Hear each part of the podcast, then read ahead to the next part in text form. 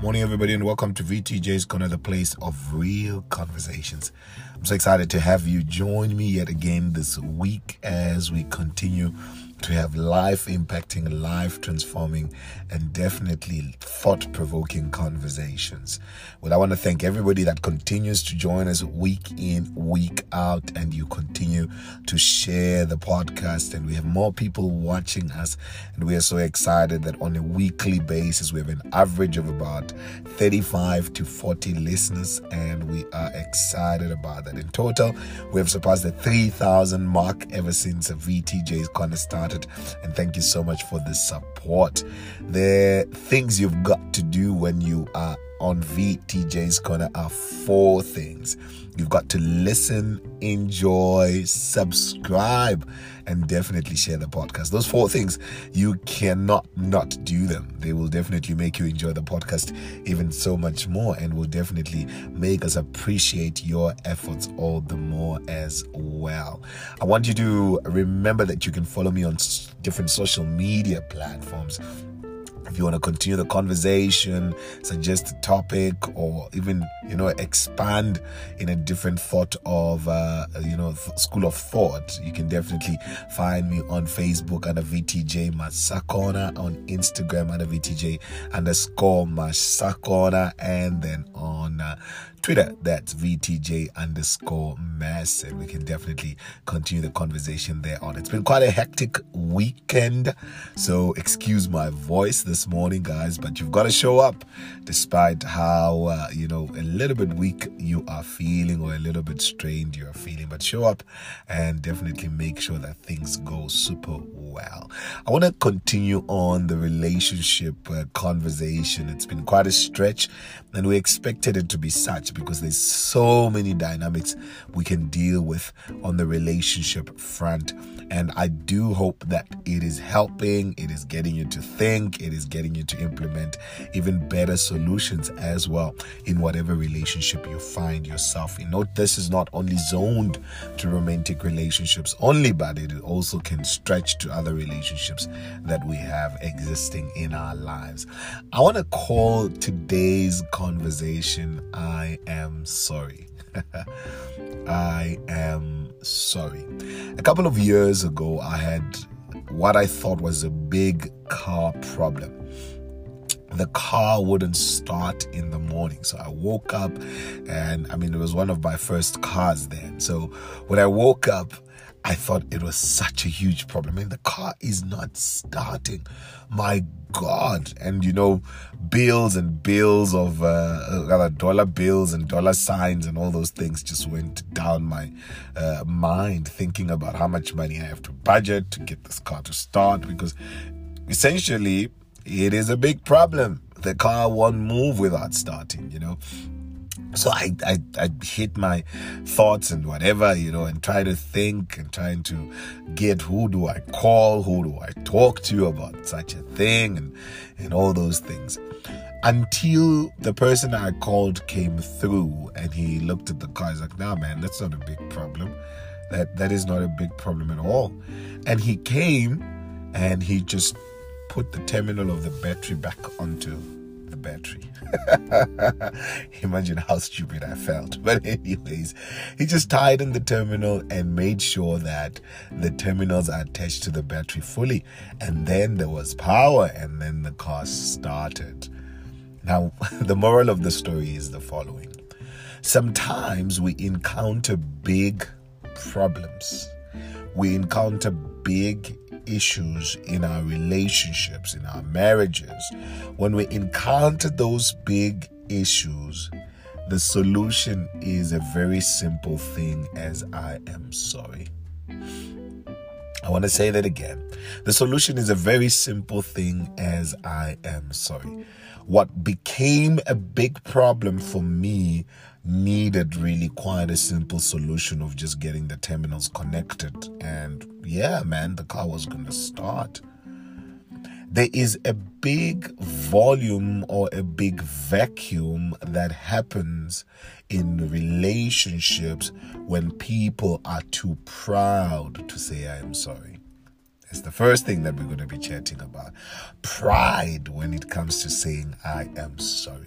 So many of us, we say so many words, we utter so many statements, we speak so many things, and yet when all those things are said and are done, we find ourselves in a position where we are too proud to say, I am sorry. Many relationships should have still been standing today. They should have still been existing today.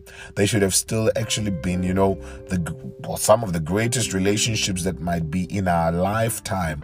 But people are failing just to say, I am sorry. As you introspect in your relationship, are you not finding yourself in a place where you you're not talking for days? You're not talking for months or you're not talking for weeks. And all that is left is, I am sorry. A very famous statement goes along the lines it is better to keep a friend than to win an argument. In other words, sometimes you are called to a place where you need to say, I am sorry, despite how bad you want to win the argument. The argument is not as important as keeping your relationship or your friend or the person you're relating to or relating with, rather.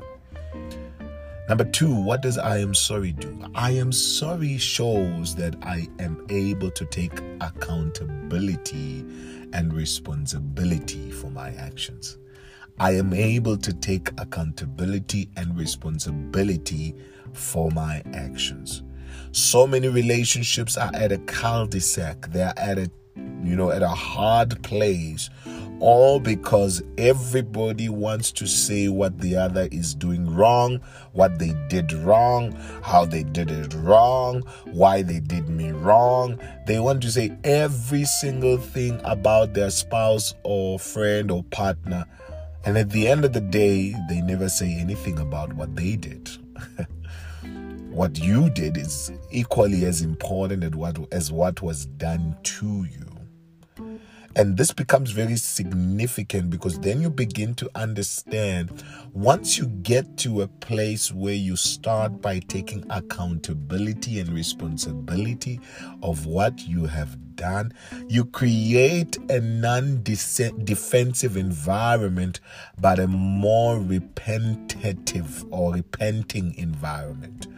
So you find people confessing, I've also done this and I want to take responsibility for that and I really want to work on this. So, so many times when we do not want to say these three words, I am sorry, we sit in a position where we create an environment of attack, an environment of fault finding. We want to find faults you did what, you did this, you did that, you did this, you did that. But note when you come with I am sorry, you already started with the keyword I, which now becomes I did, I contributed, I said, and I'm taking responsibility.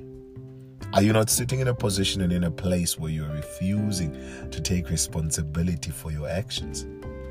But the last thing, which is very critical for me, is that when I say I am sorry, I communicate that I want to take a journey with you to resolve what has become of us. In other words, I'm not throwing all the work on you. I'm not throwing all the responsibility on you. I want to take the journey with you to resolve what has become of us. Where we are can be resolved, but I want to do it together. I don't want to do it apart. So, so many people are trying to fix the other person and fix that in the other person, but they're not doing this together with the person. They're just doing it on the person. and they're not doing it together with the person.